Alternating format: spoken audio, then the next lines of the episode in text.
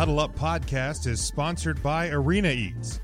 Log on to the website arenaeats.app, that's arenaeats.app, for the ultimate fan experience. At your favorite sports venue, Arena Eats mobile app, pre-order, express pickup, and in-seat delivery. How do you place your order?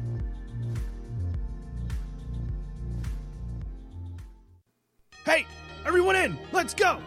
Huddle up on 3, 1, 2, 3, huddle up.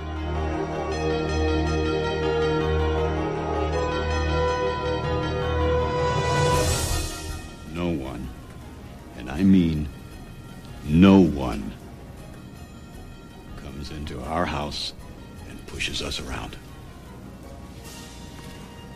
This is your game now, gentlemen.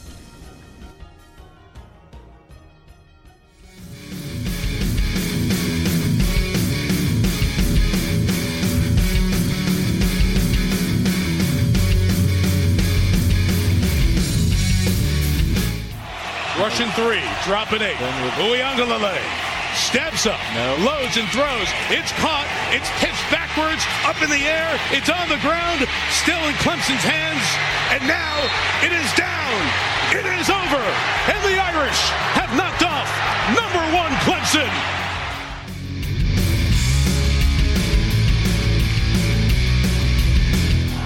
Fans on their feet, rally towels are being waved. Brad Lidge stretches. The 0-2 pitch, swing and a miss, struck him out. The Philadelphia Phillies are 2008 World Champions of Baseball.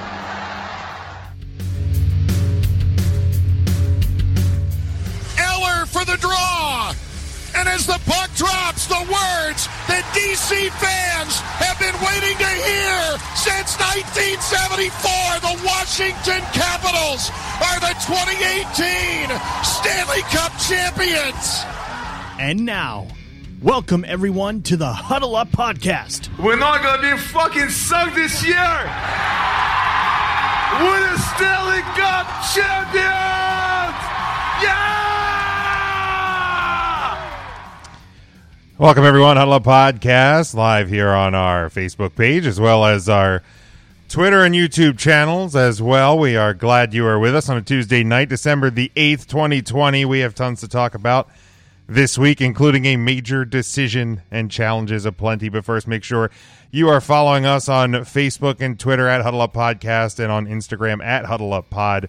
Check out our home network at NGSE Sports at NGSEsports.com. And, of course, we stream daily at LeibSports.com. That is L-E-E-I-B Sports.com. Back with you here on a Tuesday night. We got Sean with us again. Sean, how's it going this week, brother? Oh, it's going. Cold night in the Tampa Bay. Creeping down lower into the 40s. Bundled up out here in the Florida room. Keeping it cool as always. And, yeah, we're just excited to have a good show. Really start to enjoy things. Threw the QB Eagles jersey up just for kicks. Apparently, there's a QB talk in Philadelphia. I haven't been on the news all day. I have no idea what's going on. You don't know. You haven't heard yet what what the situation. Nobody's reached out to you. Guess. Nobody's reached out to you or anything. That's very surprising. Very surprising. And back with us for the first time in a few weeks, Dave. Dave, how we feeling, bud? Yeah, we're doing well. Got lucky with everything, so pretty happy about that. But glad to be back here and in the saddle with you folks.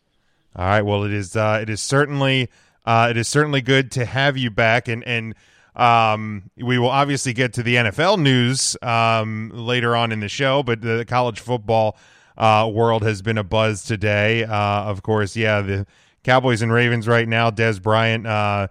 Missing tonight's game, also shutting it down for the remainder of the season, tested positive for COVID. So this is the second time now Dez Bryant has missed the opportunity to play against the Dallas Cowboys, as before when he was with the Saints, he had torn his Achilles. So Dez missing out yet again. But the big news today, of course, the Michigan Wolverines with 40-plus COVID cases on their team, ineligible to play this weekend against Ohio State, which currently would leave Ohio State ineligible per the Big Ten rules on returning to play for the Big Ten title game, which would come up not this coming weekend but the following. And before we even had jumped into this and knew this was going to be a thing, we knew it was a possibility. So I kind of threw the question of the week out there is should the Big Ten kind of change their rules? And obviously with what we saw with Coastal Carolina and BYU figuring out a way to play last week, I guess there's still a possibility that Ohio State could, reach out to a Texas A&M or some other team that's out there, find a way to play a non-conference game. But let's just kind of go under the scenario that they are not playing this weekend. They are not going to be eligible for the Big Ten title game. Should Ohio State or should the Big Ten kind of change their rules and allow Ohio State to play in the Big Ten title game, or should they just kind of stick to the rules that they had put out when they returned to play for this season? And to me, I mean, it's an unfortunate situation. Like it really is. It is a, when you have 40 plus cases between kids and staff and everything, like that's a terrible scenario. But like, to me, I think the Big Ten should stick to the rules that they set and just hope maybe that the committee is going to, feel bad for Ohio State if the right cookies crumble. If Notre Dame beats Clemson and Alabama beats Florida and those teams kind of get knocked out, and maybe you hope that the committee just goes, yeah, let's put the Buckeyes in.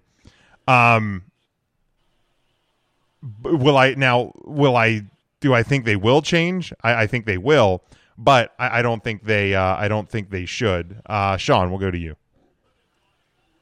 Yeah, I mean, I think it's – and I kind of spoke last week about the way the Big Ten handled the season altogether, where I really think the Big Ten as a whole, whether you want to talk about COVID cases or not, really dropped the ball on this season. They made a stance that we're not playing, thinking that everybody would follow. Nobody followed, and then – all of a sudden, they tried jumping in late with the shortened season, which was already setting us up for kind of a bit of a failure somewhere along the line anyway. And so now you have worst-case scenario because you saw the possibility coming like we did, and now Ohio State's not playing a game. And for Ohio State, it puts them in a really strange situation because, like you said, they could schedule an out-of-conference game. But then it's like, who do you schedule? Obviously, you're planning on a shorter week, so are they. But do you go out and schedule an A&M for a stronger opponent, risk losing? And then if the Big Ten had been thinking about letting you in, did you ruin your chances there? Do you schedule a patsy, which kind of shows weakness? So you have some choices there, but I think the other weird thing for the Big Ten is weeks ago, Wisconsin was ruled ineligible. Now they've since tanked their season a little bit with some losses anyway. Right. But there was no talk then. It's not like anyone in the Big Ten was like, well, we'll consider changing the rules. We'll bring up a meeting. There was nothing scheduled. It was like, sorry, guys, you're done. And is it a little different because it was their own cases? Sure. But, like, when you set this rule in stone, like, I don't understand why they even set the rule. Like, you really just kind of set this situation up once again by setting a minimum number of games. When you already were short enough anyway, why not just make that call later? Like, let a team in if they finish in first. Like, you can decide later what the tiebreakers are on an undefeated season, that kind of thing. But come up with a different way to do this. So I think it's upsetting for Ohio State. Sure, I think it's embarrassing for the Big Ten anyway. And I think because of that, the Big Ten's going to have a meeting. And I've heard they already have it scheduled as far as whether they let Ohio State in. And I think they're going to. At this point, in my opinion, let them play. Does it really change my opinion on Ohio State's resume at this point? Not really. I still think they haven't played really any quality teams. Indiana, you can make your argument. Whatever Indiana is, seemed to be a legitimate team, so maybe that's your one win.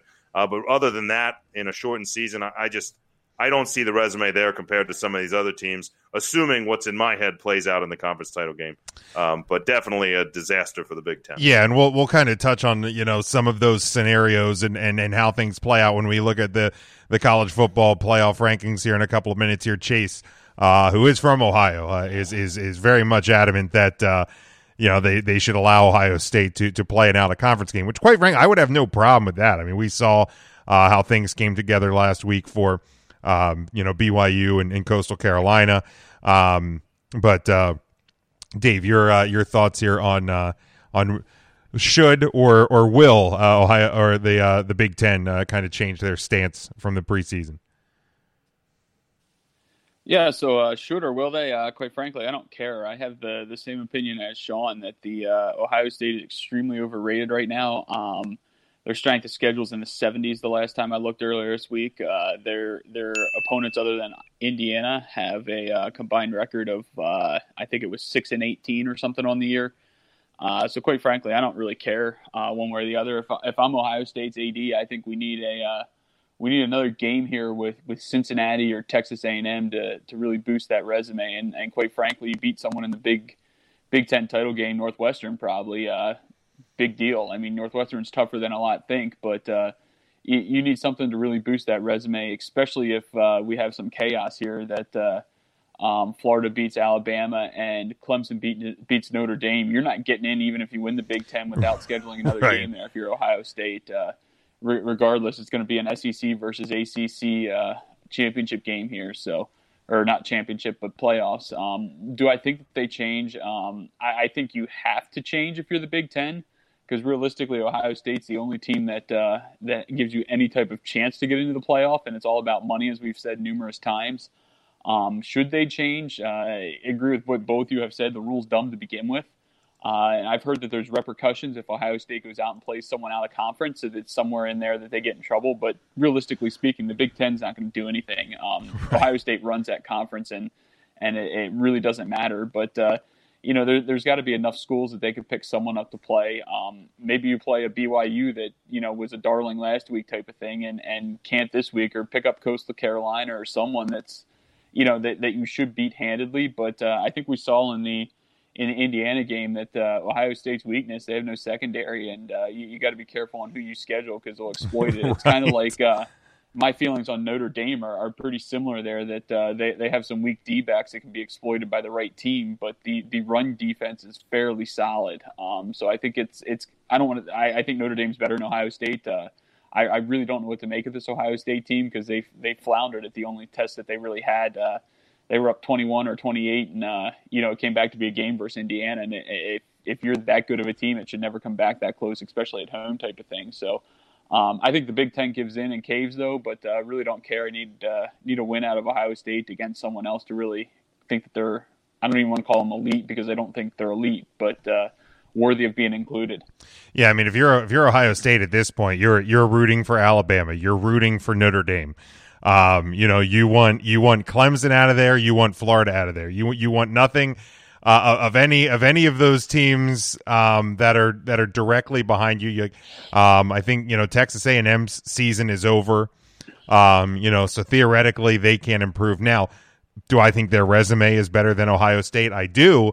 But the fact that, you know, tonight when the college football playoff rankings came out, once again Ohio State is above Texas A&M. So, you know, if neither team plays again, which they don't, to me that says Ohio State is going to get in over Texas A&M, which I don't necessarily agree with. But, you know, to me that's what the committee told us tonight.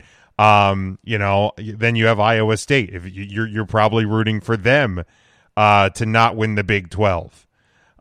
Cincinnati not playing this weekend, so they're only going to have one opportunity to play Tulsa in the AAC championship. So I don't even know if they can make the jump from 8 to jump Ohio State, whether Ohio State plays again, you know, plays again or not. So Ohio State is rooting at this point for the least amount of chaos. And by that, you know, the teams that are highest ranked above them, the undefeated teams, continue to win. Because, yeah, Herb Street said it tonight. Dave, you said it. I agree with it. Sean, I don't know if you do, but I would imagine you would, that if Florida wins the SEC title game, and this is assuming that these games are close. I mean, as we talked about last week when Nick was on the show, if Notre Dame gets blown out of the water by Clemson, if Florida blows Alabama out of the water, then things get even muddier than they were before. But if they're close, possibly. I mean, we're talking gigantic, gigantic. But if you're within 2-3 scores, even Clemson winning by 21, Florida winning by 21. I don't see Alabama not going. I don't see Notre Dame not going. And the part of the reason we're having this discussion is because it gets tied back to money. Notre Dame getting in, that's money. Alabama getting in, that's money. You're like, those teams aren't going to go away, especially this year. Well, yeah, and you have, I mean, obviously, like I talked about it last week with Notre Dame not going anywhere, and I mean, for Notre Dame to go anywhere, it's going to take that loss, but it's also going to take a lot of really big, strange wins from teams that are close. You know, I don't see, you know, on a regular slate of games and a regular slate of scoreboards anything happening to Notre Dame. Now, you know, obviously, Florida's got to. The thing is, if Florida winds up winning and the way they have been, now it's going to be tough for them because their defense is still, you know, fairly weak and you know, has just kind of been fortunate to be untested here in a lot of this run. But if they were to win and their quarterback has any type of game at all, that game would decide two things. One, Florida is in, and two, that's probably your Heisman. If that guy leads the league in touchdown passes and only has thrown 3 interceptions, now maybe even he throws 2 in a game against Alabama but beats them, I don't see any reason why the quarterback Florida isn't your Heisman Trophy winner. Do I think it's going to happen? No, I don't think they're going to beat Alabama. No. You could bet my house on it. Please just take it. Anyway, but Ohio State has a really strange scenario here too. I didn't really add to it, but if you are going to schedule out a conference, they have the strange situation of strangely being able to beef up their resume without having to play what many would consider a power school, because you may have Cincinnati looking for a leapfrog game. And at this point, why wouldn't Coastal Carolina want to play another one? Would I want to play Ohio State and risk like a New Year's Day bowl? I probably wouldn't. I'd probably chalk it up, say, look what we did. We're pretty great. We're not in the playoff, but like we're all – but – if they added Ohio State and somehow beat them, all of a sudden I'd make the argument that Coastal Carolina is in the discussion depending what else happens, because you would now add wins against a top 10 BYU and what everybody considers a proverbial top 4 Ohio State. You add those, that's as good a resume as anybody else up there in the top 4. So if you have a chance to schedule what some would consider a lesser team and still beef up your resume, but you risk that team jumping. Yeah, if I'm Coastal Carolina, I mean, I'm dialing Columbus, Ohio all day. I am not stopping hitting the redial button on that one. But you know, it's because right now it's Tuesday. Obviously, you know, we saw how quickly BYU, Coastal Carolina came together. We'll keep an eye on that. If you you know, stick with us on you know, our Facebook and Twitter and all of that, we'll stay on top of it as much as we can. And Sean, you brought up the Heisman trophy. We haven't checked in on the Heisman watch. This feels like such a strange year because you know, you have broken schedules and things like that. Like it feels like it's almost been a forgotten award. You know, Mac Jones, quarterback of Alabama, at least according to ESPN, is sitting currently at number 1. Kyle Trask, the quarterback from Alabama, number 2. Trevor Lawrence, 3. Devonta Smith, the wide receiver for Alabama, is number 4.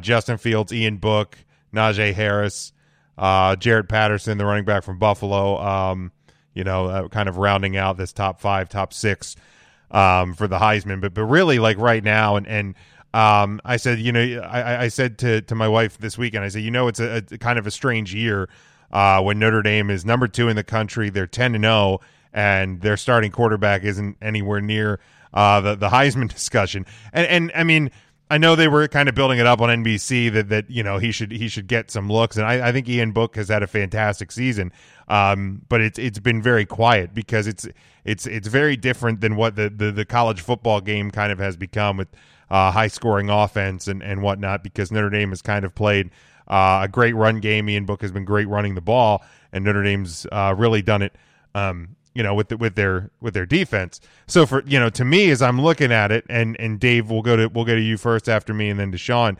I look at Mac Jones at Alabama. I look at Kyle Trask. To me, it's down to those two, and I think whoever wins the SEC title game, because I think that's where voting ends after the conference championship games. To me, that's your Heisman winner. I mean, any of these guys behind them would have to have unbelievable. I mean, Trevor Lawrence would probably have to have a 6-7 touchdown game against Notre Dame or something at this point to surpass any of these two. Possibly, if Trask has a big enough game, but Florida's defense kind of blows it, maybe he can get it in a loss. But I think it comes down to which quarterback wins this SEC title.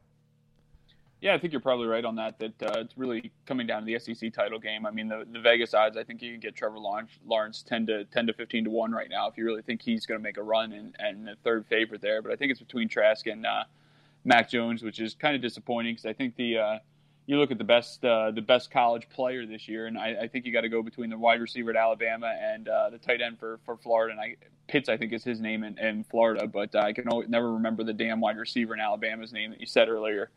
You look at the best college football player, and those two are the top of the line there, I think, from a lot that I've seen this year. But I think you've pretty much hit it spot on, and the thing that'll be interesting is if they have a pretty similar game, do Trask's numbers that are better than Mac Jones's take precedence here and give him the win type of thing, or is it going to kind of reference the game and how the game flows type of thing too? And Florida tends to pass the ball a little bit more than Alabama does, so that might play into Trask's hands a little bit too. But it'll be very interesting to see. But the other thing kind of skirting around here a little bit, but I think that both Alabama and Notre Dame are locked in no matter what happens in the title games. That there's no way that they're falling out, even if they get blown out 35+. I think they're both locked in no matter what happens. So I really think that there's two spots left, and we'll talk about that later. But that's kind of my gut feeling on that before I forget it. By the way, Sean, a passing touchdown for Lamar Jackson. So. Any hope that you had, I think, is pretty much cooked at this point. Yeah, I saw. That was pretty much it. My only hope at that point was a soft tissue injury. That would have been about the only chance I had left. My God, this Cowboys defense is more holes than a screen factory. It's unreal. Although interesting breaking news from that game, Justin Tucker missed a 36-yard field goal. 36?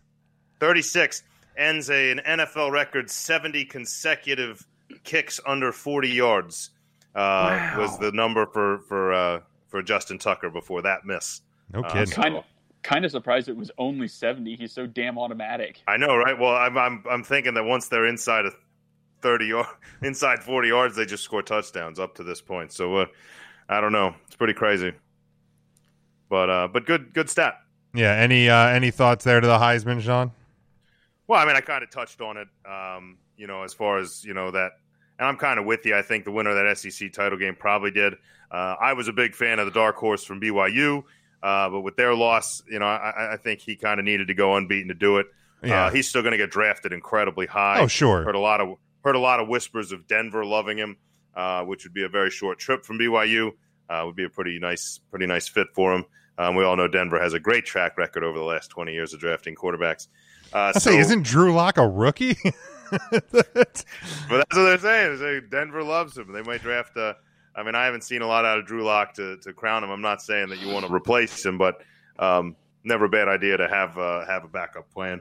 But yeah, I think kind of like Dave said, I think there's some players, and when you look at the Heisman watch, there have been a lot of years where defensive players were probably the best player in college football, and you're never going to talk about them. Wide receivers get missed. Generally, it's just like the NFL MVP. If you're not a running back, you're never going to even maybe challenge a quarterback for it. Yeah. At least not often enough. So, unfortunately, that's just the way the world works now. So if you ever want to win a Heisman Trophy, you better learn how to throw a football or at least run an option, one of the two. But yeah, I think we kind of touched on the head on that. Heisman's pretty much locked down to two, maybe three if there's a dark horse I'm unaware of. Yeah, and we had kind of touched on kind of our thoughts on where the college football playoff and who those top four will be. We hit on that last week So as we jump into our pick'ems for the week now, Sean, last week we both went 1-2 in college football. Yeah, great week. Yeah, real great. So you maintained that 4-game lead. I'm at 25-19. You're at 29 and 15 currently. But I was gonna do a pick on the Michigan Ohio State game just because we were talking about Ohio State, and I think the spread when I looked at it was like 20. I'm gonna pick that they don't play 29. Well, there you go. I'm not gonna mark that down officially. But something that kind of has been brought up in the news as well, because 2 out of the 5 games I had written down to pick have already been canceled for COVID. So, obviously we've talked at various points throughout this season about the contract and status at Michigan of Jim Harbaugh. And a lot of the news over the past 24, 36 hours has been that they are actually now looking at extending Jim Harbaugh for a few more seasons. And which has kind of really raised the eye of people, especially Michigan fans.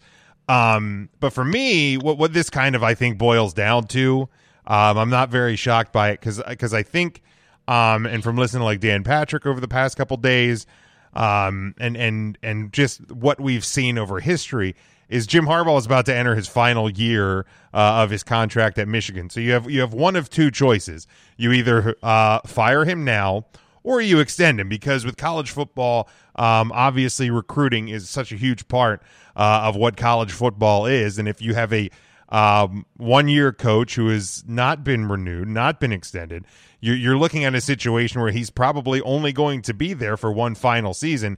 That's not really going to help when you're sitting across from a high school student saying, yeah, I'm going to be here when you come to the University of Michigan. I'm going to be your head coach. So, there's been no numbers attached to it, but it sounds like it's a situation of, a multi-year extension where it would be less, less of a buyout, less annual salary. Because right now, Jim Harbaugh is like the 3rd or 4th highest paid college football. He's like eight, almost $9 million a year. I think only Dabo, Nick Saban, and I forget the 3rd one. Charlie Weiss. Yeah, probably still Charlie Weiss if we're being honest. So what this does is it kind of takes some of that salary away, and its incentive. So if Michigan does, go to the Big Ten title game, go to the college football playoff, then Harbaugh's going to make more money. But if they kind of do what they've been doing and 8, 9, 10 win seasons, but you don't go to a playoff, you don't win a bowl game, then it's less of a hit, and the buyout would be less. So are you more shocked that at this point, based on what we've seen at the University of Michigan this year, we'll go to Sean, that Harbaugh is, there's talk of him being extended, or that he's not been fired? Like what is kind of maybe more surprising to you on that front? I mean, to me, it's still him having a job. I mean, I was pretty sure that not only was it not going to be talk of an extension, that there was a chance this was going to end mid-year. And I know it's a strange year, and I know you can blame it on COVID if you want to, but it's not, it's not that far of a stretch that with the seasons that Michigan's been having, that like a bad season wasn't on the horizon. And maybe the shortened COVID season was a gift in disguise for Harbaugh. Like maybe it was going to be a tank year and an awful year, and then the lack of games, you're like, well, it's a crazy year. Whoops. I don't know. Maybe it worked out in his favor. Now the incentives and the contract and the inner workings of it, at least from what they're saying, seem to make sense if you are going to extend him. I think for me, it's the fact that you're looking to extend at this point. I don't know. I mean, I understand from a recruiting standpoint, he's a better name and having stability, something, but he's going to clean house on the staff to whether it's scapegoating or just trying to shake something up. That staff's going to be gutted. I would know what the offense is going to look like. I would hope and assume that somewhere in the agreement of an extension that Don Brown gets fired as your defensive coordinator. Well, I think because that defense, I think you're going to see a complete overhaul. I think you're going to have new coordinators with their own opportunity to hire coaches beneath. I don't think it's going to be like one or two guys. I think it's going to be Harbaugh and a whole new slate. I think it's probably similar to what Notre Dame and Brian Kelly did after the 4-8 season. Yeah, probably. Yeah. So that's what you're going to see. So, I mean, maybe things look up for him. I don't know. I mean, I wish him the best, but he's got to turn it around against Ohio State and try to win himself at least a bowl game. He's not going to lose to Ohio State this year. This will be the first time that he doesn't lose to Ohio State. Dave, more surprised that Harbaugh is still has a job or that he's getting extended potentially? Yes. Perfect answer. Yes, I mean the jackass denounced gambling like 3 years ago, so he's on my hate list to begin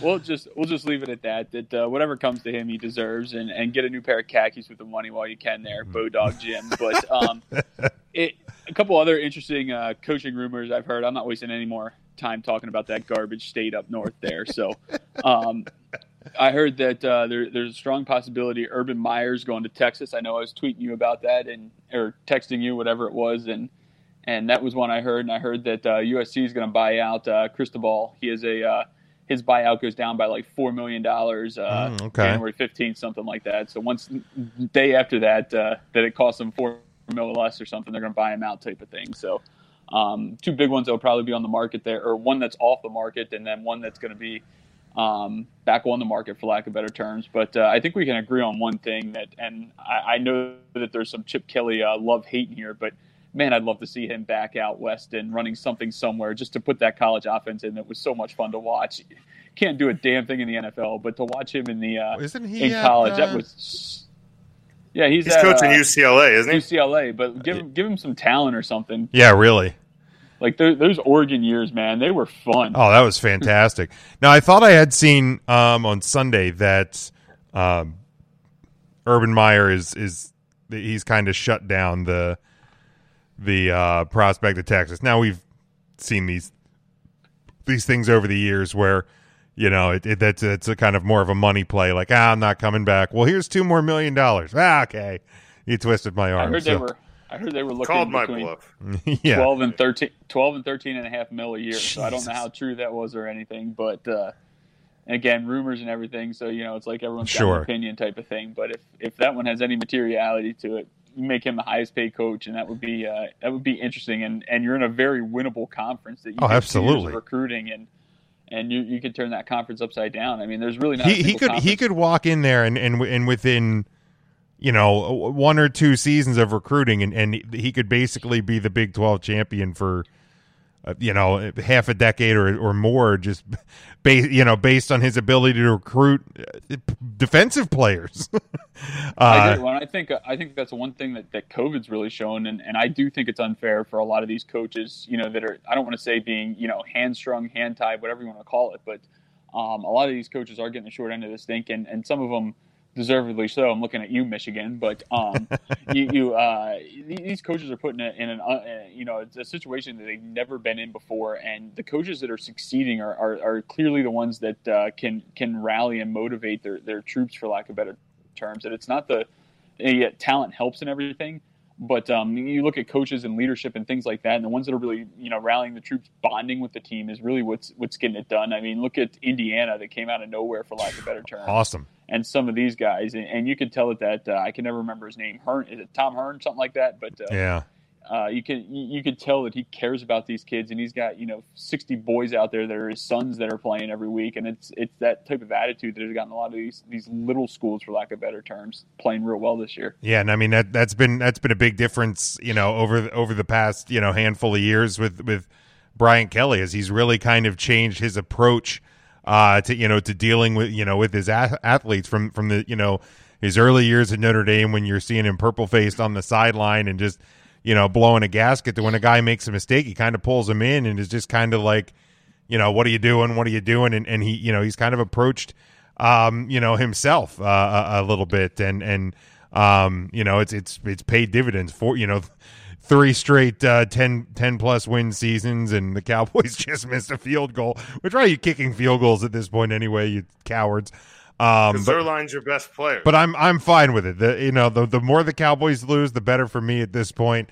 Got to cover, baby. Like for the Cowboys to lose, then that puts them in a great position for Jerry to screw up the number 3 pick in the draft. So, but let's go to some games to predict. This one, neither team in the top 25, but it is one of the most recognizable games in college football on this season. It is 3-2 Navy taking on 7-2 Army. In this one, normally taking place Philadelphia, Baltimore, and New York. This one actually taking place at Army up there in West Point. So a different look to this game, a different feel to this game, but it should be a blast nonetheless.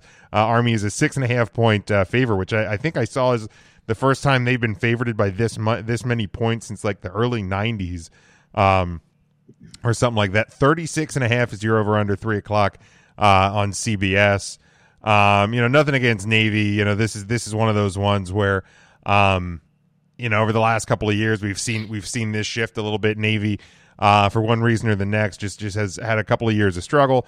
So I like Army here. I think they're even going to cover the 7.5 or the 6.5. But I'm going to actually go under on this one, and just because I don't like the other two games that ended up being this one by default is going to be my lock. You better lock it up. You better lock it up. No, you lock it up. You lock it up. Lock it up. Lock it up. Dave, Navy Army. We're gonna go with Navy here. Just go opposite of you, and surely the motivational aspect of playing the service academy games, that the records don't matter and that type of thing. Army should boat race them. How's that for a good one? Should boat race them, and win this pretty handily. A lot more talented squad, obviously, but.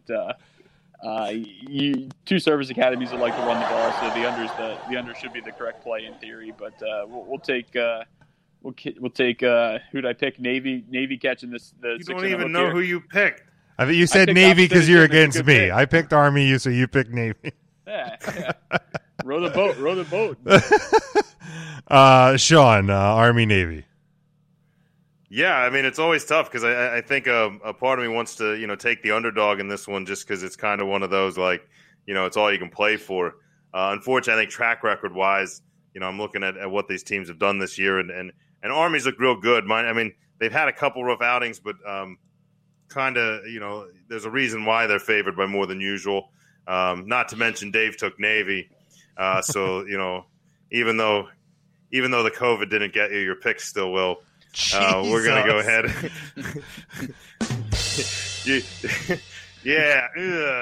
Too soon. Anyway. Wow. Went there. I've been saving that joke. It sounded a lot better in my head. I think I delivered it poorly, much like Navy will. So I'm going to take Army. I'm going to agree with Jim on this one. I think Army's going to cover. I am going to go the other way on the over-under, though. I think 38 sounds low, probably isn't, but because Navy's going to put up a fight, I think, they're going to – maybe you see some quick scores, you see a little trickery, and they just crack into the 40s. I'll take the over. All right, then we go to Miami, Florida, the University of North Carolina. They are 6-3. They are at Miami. And I forgot to write down who their latest ranking, because the college football playoff ranking just came out. So North Carolina 17, Miami is 10. So Miami, a 3.5-point home favorite, over under 66.5. This one at 3:30 on ABC. North Carolina, they are a team. Obviously we saw them with Notre Dame the other week. Lost to them. They lost to some troubling games. They lost to Florida State and Virginia, but they still put up points. And maybe it's just the Notre Dame fan in me. Maybe it's my hatred of all things Hurricane. But I like North Carolina to cover. I think North Carolina is going to win this game. I like the over. I think both offenses are going to move the ball. North Carolina, besides that game against Notre Dame, one of the most high-powered offenses in the country. So Tar Heels and to cover and the over. So Sean, what do you got? Well, I agree with you on the over. I think you're going to see a lot of points. And I do like North Carolina. I think North Carolina is a program, and I think it's great when you have a powerhouse in one sport starting to put things together again in another sport. So I think it's great for the Tar Heels to be this competitive in college football, in addition to just being what many consider a basketball school. So I'm happy for them. I just don't see it happening. I feel like, it's fairly neutral. Both teams have had a few weeks off. The COVID's kind of gotten a hold of the ACC schedule here too, a little bit. And I think with that layoff, it just comes down to who I think the more talented team is. And I, unfortunately, to say so, I think it is the Miami Hurricanes. I think the defense is a little better. I think that they have the ability to stop teams a little more than North Carolina does. So I'm going to take the Canes here. I'm going to take the Canes to cover at home. And they're going to push this score up and take it over. Dave, how about you?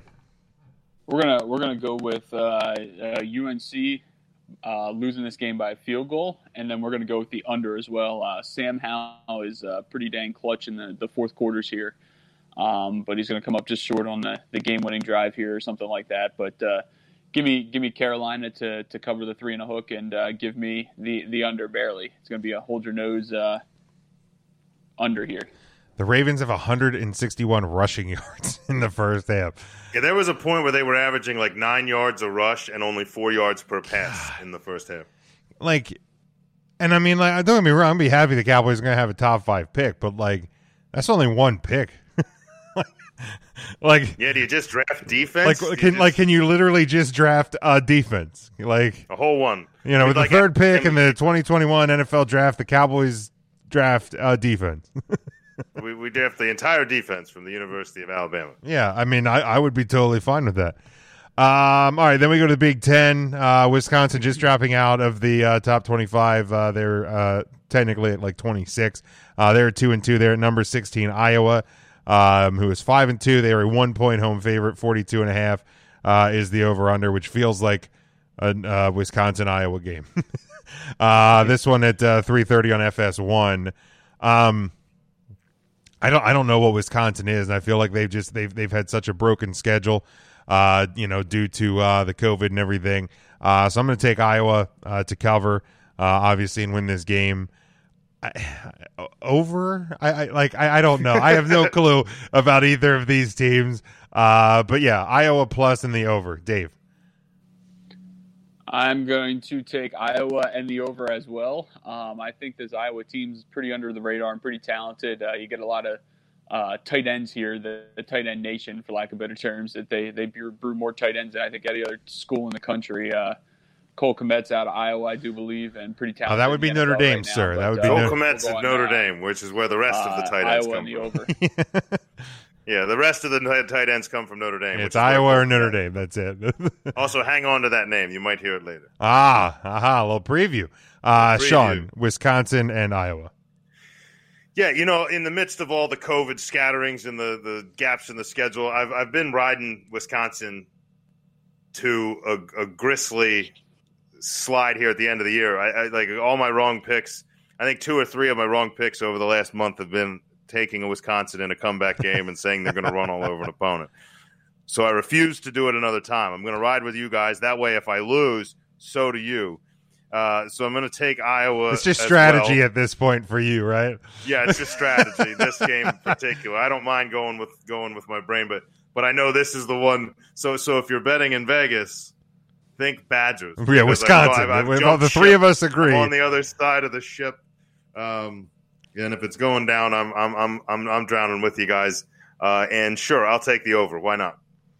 Why not? All right, we are going to pause here. Well, the other game I was going to have is going to be Cincinnati and Tulsa. That one also canceled due to COVID.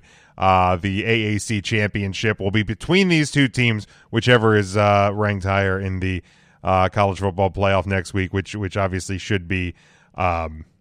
Which should be the Cincinnati Bearcats. So we're going to pause here for our commercial break. Stick with us on the other side where we have some NFL discussions about teams tanking as well as our weekly pick'em. Stick with us, Huddle Up Live. After these messages, we'll be right back.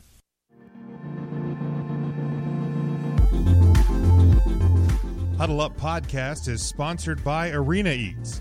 Log on to the website arenaeats.app. That's arenaeats.app for the ultimate fan experience.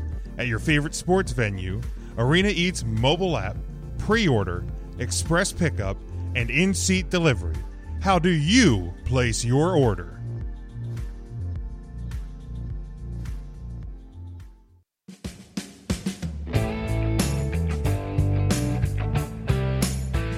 You're listening to NGSE Sports Radio.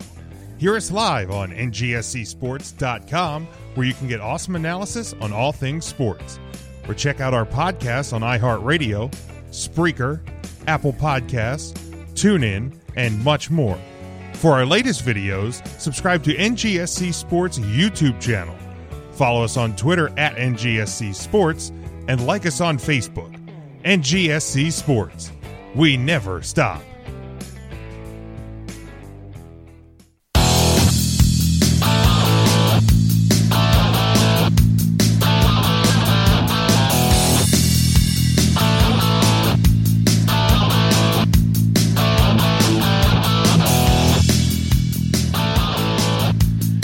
Welcome back, Huddle Up Podcast. We are live here on Facebook and Twitter and YouTube.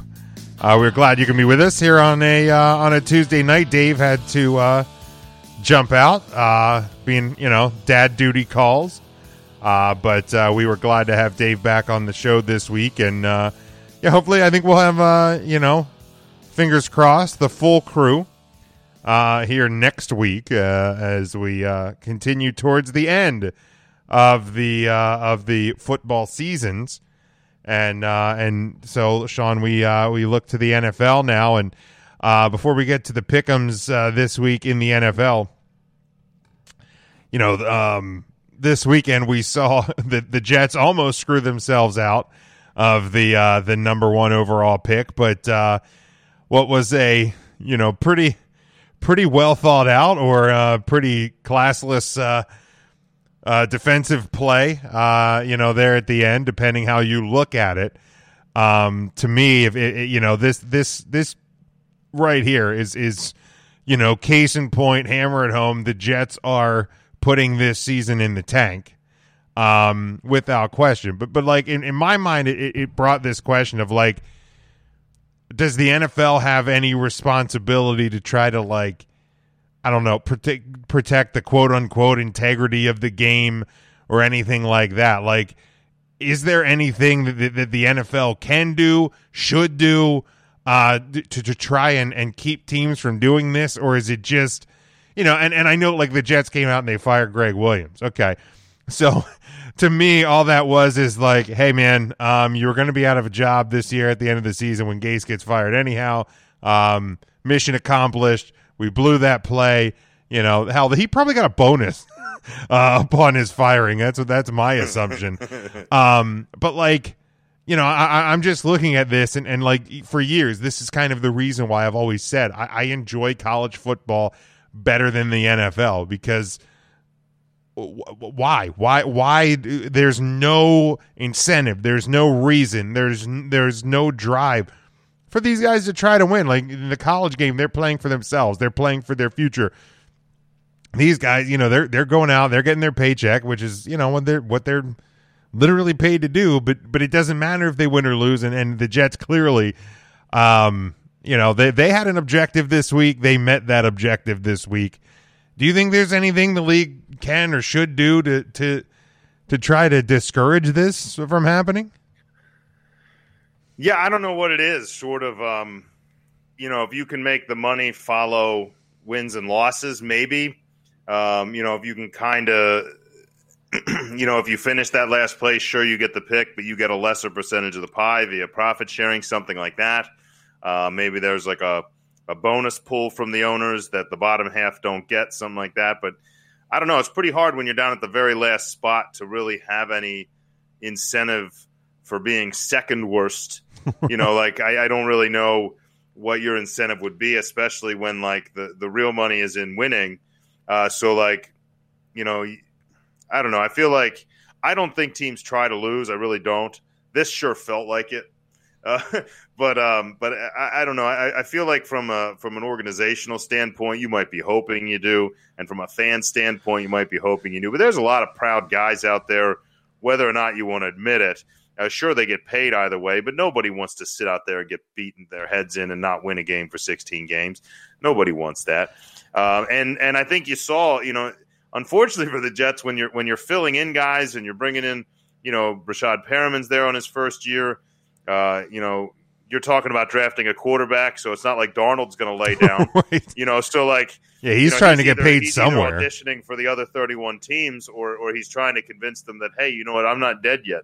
And then you get guys, you know, Frank Gore. First of all, Frank Gore's just going to play his heart out until he's 100 years old, right? Which is like 2 years from now. So yeah, every year, 60 yards, 60 yards a game, maybe a touchdown every game since he's been like 30. It's just 65 yards, one score. I'll get you that. Which he came in the league when Walter Payton came in, right? Frank Gore. It's like Gale Sayers. Gale Sayers. That's it. Came in with Gale, yeah. But man.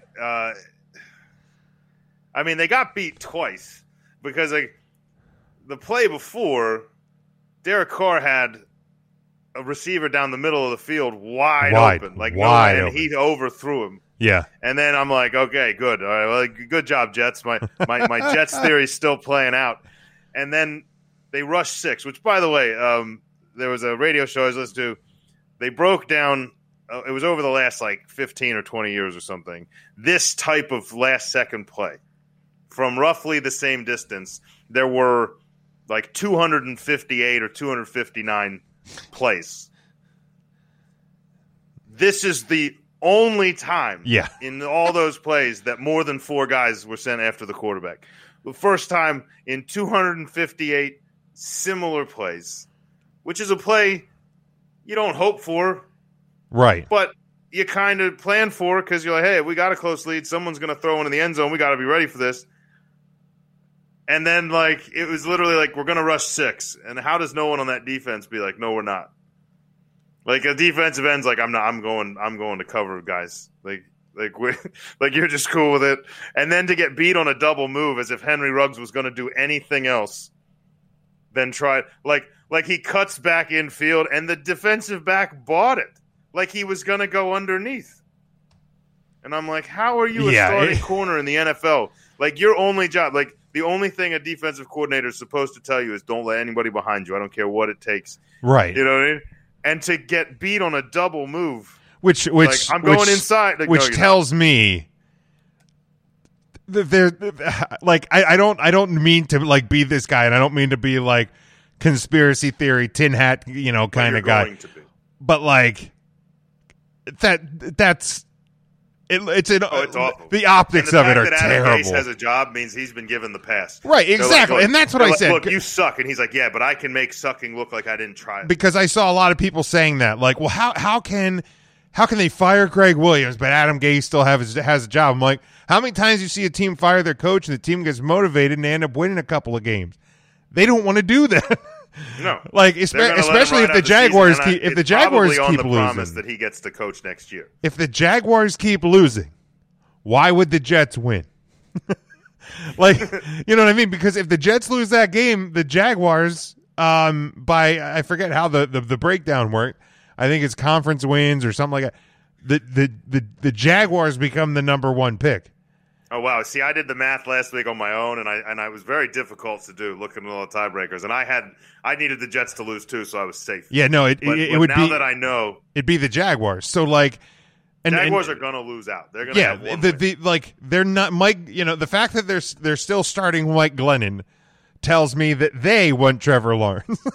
Like, so it really is a battle for Trevor Lawrence at this point. I'm still even maybe trying to figure out how the Cowboys could maybe end up. I think it'd be awesome if there was like a COVID case and the league was like, you know what, you guys have to play each other weekly.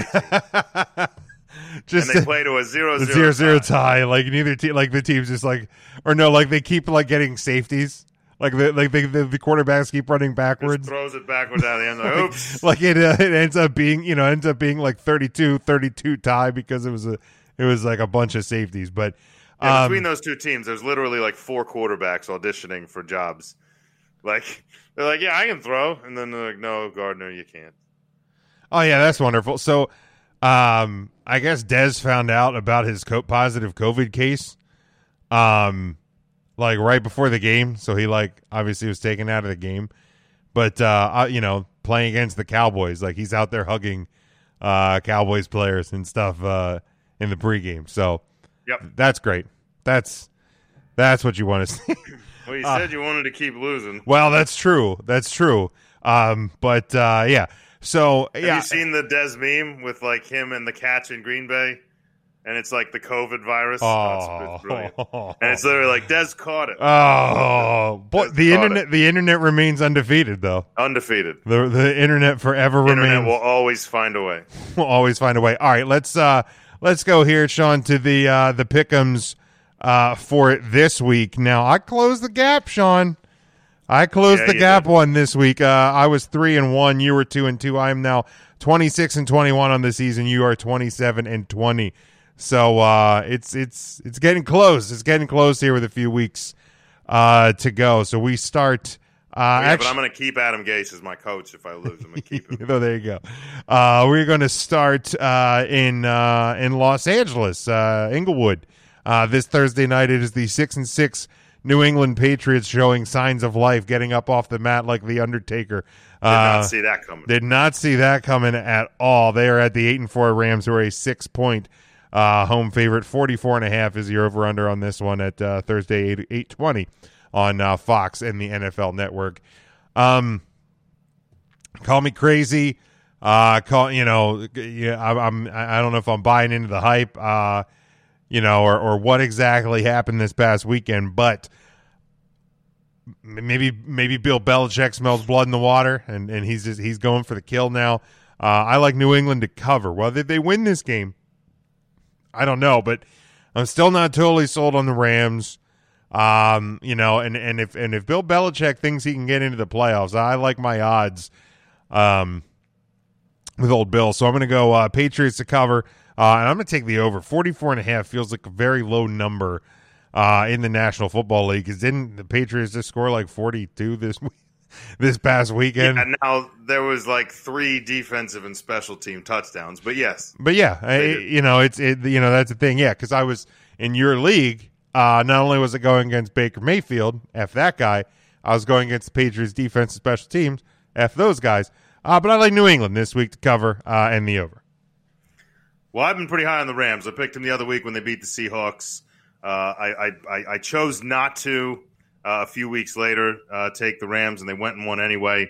And the more I'm watching this, I'm on the other end of the boat with the Rams, where I'm starting to believe in them. I think they're probably the best all-around football team in the West. I feel like their defense, with Ramsey on one side and the defensive front that they have, it doesn't quite remind me of the Seahawks defense a few years ago. But I feel like it's as effective almost. And, it looked like Henderson was falling off the rails a little bit in the running game. But Cam Akers appears to have picked up where he left off. Sure does. And as long as McVay has a running game, he can make Jared Goff look great, which he did this past week as well, on a great rebound game for them. I like the Rams. Now, 6 is a lot of points, especially against Bill Belichick. Especially in and this is a Super Bowl rematch from a few years ago. Let's not forget the most boring Super Bowl of the last few years. That's true. Real sleeper. I think this game's going to be a little bit more high scoring, but give me Goff in that running game ahead of Cam Akers or ahead of Cam Newton and the Patriots. I think last week looks a little bit better than it was. A lot of that was defensive, and I think it's a little harder to key in on McVay's offense than it is on a rookie quarterback that just hasn't seen those kind of looks. I think he took advantage of Herbert, and I have him in my fantasy league, so I'm hoping that was just a one-week slip for Herbert because we need him going forward. So, Justin, don't panic. It's not your haircut. Don't change anything. You're going to be fine. But in this game, I'll take the Rams, and I'm going to take the over. All right, then we go to Sunday at 1 o'clock on CBS. You got the 11-1 defending Super Bowl champion Kansas City Chiefs, and now playoff-bound Kansas City Chiefs, clinching this past Sunday, along with the New Orleans Saints, is the only two teams that have clinched so far, and I think the Jets and Bengals are your two teams that have been eliminated so far. The Chiefs are 7.5-point road favorite at 8-4. Miami, who has to continue to win not only to keep their wild card hopes alive, but still a game back in the AFC East. So my one of my two least likely scenarios last week already went awry because I said Tua would not take another snap for the Dolphins this year, and he started and won. So. I was off on that one, but I will bring this up. Actually, no, I'll wait until the final game of our pick'ems. I like the Chiefs here. I just we've talked multiple times this season about good teams versus great teams, and there are very few I think great teams in the National Football League this year. However, Kansas City is one of those. Great teams, so I think they're going to continue their winning ways. They're going to cover the 7.5. I'm going to take the over. I think the Chiefs' offense is going to find ways to score on this Miami defense. So Kansas City in the over. Yeah, I mean, you're looking at a Kansas City team that has pretty much been on the closest thing to a skid that I think they've gone on all year. A couple of real close wins here against Denver and Tampa Bay and Las Vegas. And even back before their bye against Carolina, that was a one-score game. So you have like four straight games. Defense hasn't looked great. The defense actually did look pretty great all but against Denver, but didn't manage to keep them in that game long enough to find a way to win. So it's kind of a struggle. I think this would be the ideal spot if the Chiefs were looking at moving that bye week at all. This is where you'd want it. You'd want a chance to kind of get that going. But at the same time, I am buying Miami as a legitimate team. Their defense, very effective, great on special teams. It's very rare that that jumps out. Usually it's like a Bill Belichick stat for me to say, wow, what a great team on special teams, for that to jump out at you. But the Dolphins are doing a lot on those two sides of the ball. Unfortunately, as long as Tua's under center, there's only so far the offense can go, in my opinion. I mean, do I think the guy's got a very high ceiling for a career? Sure. You obviously saw a lot at Alabama. I think that, the kid's athletic abilities, phenomenal. But I don't see anything with the offense that's in place and the players that are there for him. I'm just not seeing it with Tua. I still think if you're trying to win this year, Fitzpatrick's your better bet. Yeah. And I will stick to that gun all year. I will agree with you. And I think they're still just looking to the future. And if they fall into the playoffs, they fall in. I don't think they're playing. But this is by far the best team in their most recent run they're going to see. And I think that 7 points is kind of tempting you to go with the Miami that's been playing. And I think it's wrong. I think you stick with Kansas City. Andy Reid's got to get this together. If their defense can show up at all and keep Tua the way he's been playing, I think you're going to see this one by a couple of scores. It's going to go over, and you can lock this one up. We got a lock. You better lock it up. You better lock it up. No, you lock it up. You lock it up. Lock it up. Lock it up. My man, Big Red, now he's looking at being the number one record in football thanks to those the Steelers dropping one. I think he smells blood and a chance at a first-round bye, get that bye week back. Yeah, only one bye week this year in the NFL. Mm-hmm.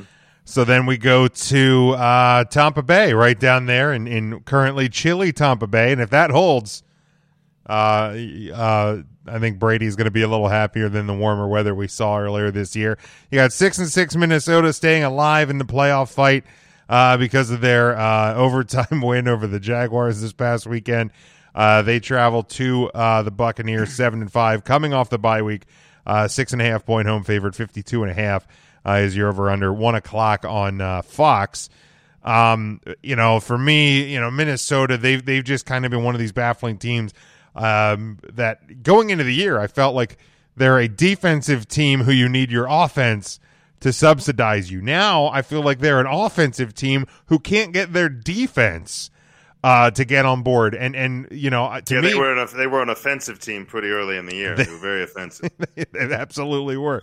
To me that's a recipe for disaster. You have a Tampa Bay offense that has been playing much better, over the last couple of weeks. Yeah, you had a game where Brady threw a few interceptions, but Gronk starting to look and feel like Gronk. Antonio Brown's even making a couple plays. Receivers are getting healthy. Brady's starting to find a relationship with Mike Evans. You know, all of these things should be very problematic if you're a Vikings fan right now, and especially coming off the bye. I don't think you give Tom Brady multiple weeks to prepare you. I don't care if it is in a, you know, big doofus, you know, Bruce Arians offense. Dumbass. You know, I think he's a crappy coach, but you give Tom Brady 2 weeks to prepare, and you have a defense that can't stop Mike Glennon and the Jaguars. Give me Tampa Bay to win this game. Give me Tampa Bay to cover the 6.5 in this one. I'm going to take the under just because I think that the Tampa Bay's defense has been playing well enough to slow down the Vikings. But the most important part here is that you can lock it up. You better lock it up. You better lock it up. No, you lock it up. You lock it up. Lock it up. Lock it up. All right, Sean, Vikings and Bucks. Yeah, I mean, I think you're looking at this one, and I'm kind of smelling the Buccaneers a little bit different than you are. I'm a lot closer. I can actually smell the stench of Bruce Arians from here. A lot going wrong. You tell me how well the offense is clicking now, and I guess you could say that. I think Mike Evans is doing well, but Mike Evans has his share of drops. They're still not real sure what they're doing with Antonio Brown. Gronk does seem to have woken up, but I feel like it only happens late in games because nothing else seems to be working. I'll give it to Ronald Jones. Rojo's doing everything he can down here to be like, just run the ball like a normal damn football team. You know what I mean? Like, just run the ball. I got you. And then they're like, yeah, we would do that, but we're just going to hit this guy deep and let Tom throw a pick. The big issue you're seeing right now, and one of the reasons I think Gronk's starting, so I think Brady's getting frustrated because unlike what he always had in New England, he always had a pass-catching back, whether it was Burkhead, James White, those kind of things. They don't have that right now. And ironically, the Buccaneers kind of have that guy. You have a LaShawn McCoy on your roster. You also have a young rookie in Keyshawn Vaughn, who's very similar, that kind of build. And the fact that Arians refuses to get that kind of comfortability for Tom. I understand you're proud of your offense and you're proud of how good it is and you're proud of your track record. But there comes a point where, like, you kind of have to be like, well, this is the guy I have, and I got to win games. So I'm going the other way on Tampa. I think they're struggling to figure things out. And as far as Minnesota goes, you have a tale of two teams. You're looking at 6-6 teams, tale of two halves. Started the season 1-5, since are 5-1, including wins against the Green Bay Packers and the Chicago Bears, who at the time were both The Bears. I know the Bears aren't great, but at the time they were vying for first place in that division. They did beat your Dallas. They did lose to your Dallas Cowboys. Still not quite sure what happened there, but yeah, they got in some tough games against Carolina and Jacksonville. But you know, you had Mike Glennon trying to prove he's a quarterback, which I don't know if he did.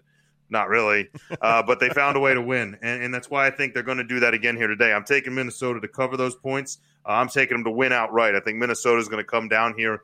I just feel like somehow sportscasters and the real Buccaneers fans are still overconfident. Like, despite the slide, despite everything, I heard one radio sportscaster guy down here tell me that he locked up that Tampa's still – he's like, stop it, Tampa is going to the playoffs. Like, it's this kind of overinflated, nothing can go wrong. And I'm like, things are going wrong. It's like sitting on the Hindenburg and be like, well, we haven't hit the ground yet. You know what I mean? Like things are falling apart. Like, Arians is calling out Brady. Brady's trying not to call out Arians. Antonio Brown's just dying to blow something up or hit a woman or something. Like, he's just ready to explode. He's just like, throw me a ball or I'm going to slap a woman. You know what I mean? Like, something. And then, but yeah, I'm almost disappointed. I haven't heard anything from Antonio Brown, but good for him. You know, I make my jokes, but you know, he seems to have put it together. Hopefully, yeah. At least he's got somebody covering up real well. Either way, I think it goes over. I think you're going to see a good bit of points. Kirk Cousins is playing, in my opinion, over the last few weeks, better football than Tom Brady has been. I think he's looked like a. And not saying he is a top 8 or 7 quarterback in the NFL, but he's looked like it over the past few weeks. And I think even though it's a tougher test, he finds a way to win this game. All right. That was a long bit. Maybe it's because I live here. but I needed to get all of that out. You hear all the sports radio and the sports talk down there, and you just had dying. You just got to get it out. Team alive and still out, so you did say Vikings and the over, correct? Vikings to win outright and the over. All right, very good. And then we go, and this is what I was going to bring up earlier. I believe last week the difference in our two games is because not only did I pick the Washington football team, well done, to cover the 10 points, I said that the Washington football team would hand the Pittsburgh Steelers their very first loss of the year. I locked up the Washington football team giving the Steelers their very first loss of the year. Congratulations. I'd like to remind you that I locked up the Rams against the Seahawks when everybody thought I was a lunatic. That's so we good. Both made our moments. We did. I just wanted to put it on the record. We're still within a game of each other, struggling somewhere around mediocrity. We are. Well, that's the story of our life, Sean. Yeah. But I just wanted to put that back on the record. Well done. I'll give you your credit there. I got that one. But those 11 and now 1 Steelers are 1.5 point road favorite at the what looks to be a surging Buffalo Bills team at 9-3. They're actually starting to make me believers. You know, not that I thought they weren't a good team, but they're starting to look like one of the few complete football teams in the National Football League this season. The Steelers at 1.5 point road favorite, 47.5 is your over under, which should be a very good Sunday night football game, 8:20 on NBC Sunday night. This Steelers team, I said it when the Cowboys almost beat them. I've said it for a couple of weeks that this team, although they were still undefeated, and I gave them credit for winning football games, they just did not look like a undefeated team. They didn't look like a great football team, and they finally got that loss. Now, how do you respond to it? Do you come back and win? I think you're drawing a terrible matchup if you're trying to get a victory. I like the Bills to cover, win this game outright. I'm going to take the over because, quite frankly, you lost Dupree on the defense for the Steelers. I think they had a couple of injuries last night on that defense. So you can't afford to lose pieces on a defense that's already somewhat struggling, and you lost your best player in Dupree. Bills are going to win this game. I'm taking the over. But, I think this should be a pretty decent Sunday night game as far as they go. Yeah, it should be a good one, I think. I will say this, the Bills have looked good. I don't know if a few games ago, I think back when they were playing the Chiefs, and I really started railing on the Bills defense as a whole. If the team itself heard me. Now this, you would think the defense had turned it around. I haven't really seen that they have. I mean, and the wins, I don't know how quality they are. Since the loss to the Chiefs and the Titans, you have Jets, Seahawks. You can say what you want about the Seahawks offense, but that defense of yours gave up 44 points to Russell Wilson despite scoring 34 yourselves. You had a close win against New England, then you lost to Arizona, and then you went and you won two more, but it was against the Chargers and the Niners. So I'm not really sure how to handle these wins.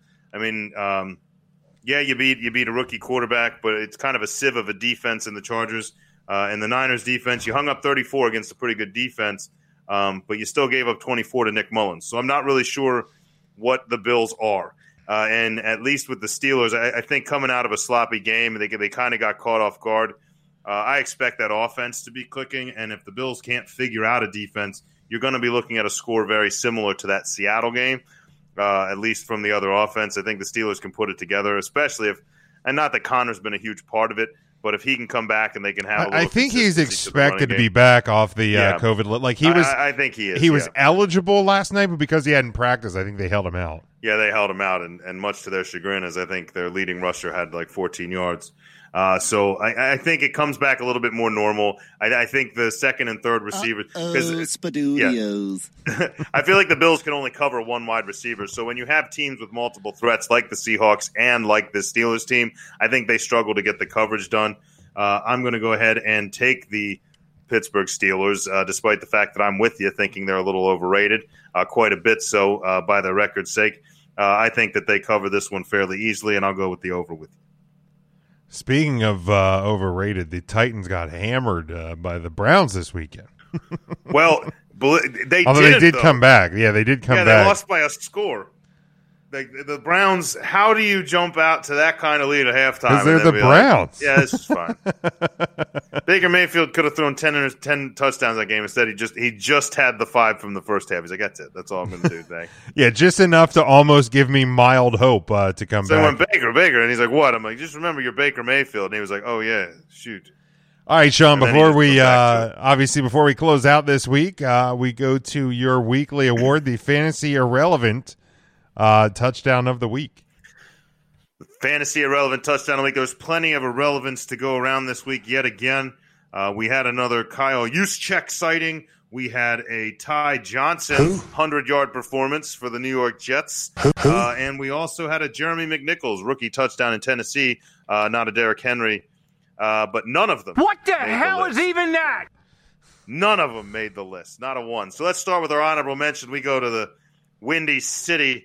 The Chicago Bears doubled up on the fantasy irrelevance with touchdowns by Cordarrelle Patterson and Cole Kmet. They're your honorable mention candidates for the week. They're not even in the top three, so we got some gold.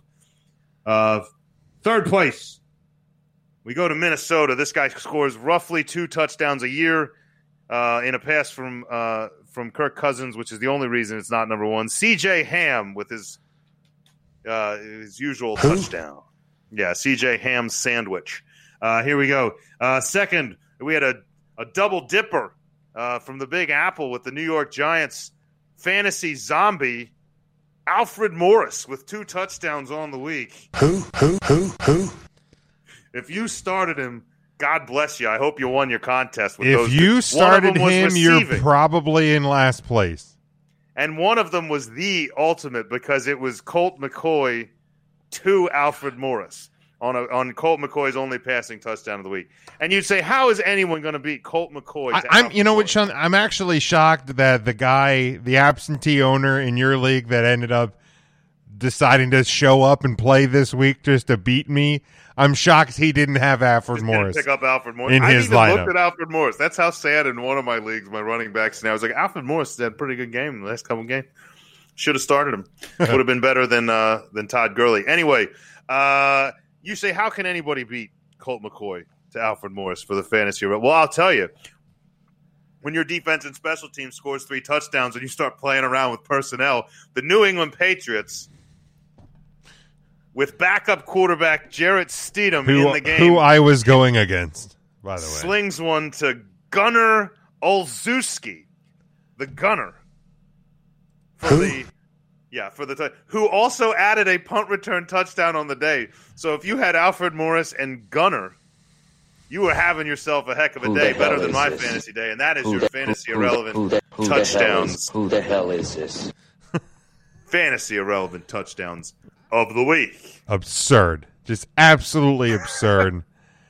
Just the most ridiculous thing I've ever... The McNichols one almost made the list because Derrick Henry owners were just like dying out there. They're like, how are we not doing anything? And they're like, all right, we're on the one. And they're like, give it to the rook. This kid's like, are you sure? Because Derrick Henry could probably eat me for lunch. Like, just take his touchdown. Do what you want. Just ridiculous. Absolutely ridiculous. So congratulations. Ridiculous. Congratulations, Gunner. You are this week's ridiculous fantasy irrelevant touchdown of the week. Sean, let people know where they can follow you before we get out of here. Yeah, as usual, you can follow me on the Twitter machine at Sean Shine State, SHAWN Sean Shine State. We are on the Twitter. Keep following the Fantasy Relevant Touchdown of the Week. Don't always get to post them all the time. We got a little guy running around, not watching football every day. But stick closely as we get closer to the end of this Week 16, Week 17. You might see a Fantasy Relevant Touchdown of the Year. We'll hang into that. But in the meantime, we'll just try to wait for some warmer weather here in Florida and just keep enjoying that Buccaneers sports talk. There you go. All right, you can follow me at Big Jim Sports, but and just make sure you are following along with the show. And we are at Huddle Up Podcast on Facebook and on Twitter. We are at Huddle Up Pod on Instagram. Follow our home network, NGSE Sports at HuddleUp.com, and make sure you check out the sponsor of the show, Arena Eats, at arenaeats.app. That's arenaeats.app. Look, it's not going to be too long. We get back in these sports stadiums, and you're not going to want to miss a minute of the action after all this time we've had to wait. So make sure you get the Arena Eats app, and you'll be able to get your food delivered directly to your seat, or you go to the bathroom, place the order while you're in line at the bathroom, swing by, pick it up. You'll never miss a minute of the action with Arena Eats. ArenaEats.app. That's ArenaEats.app. Until next week, folks, stay safe, stay smart, and go for the win.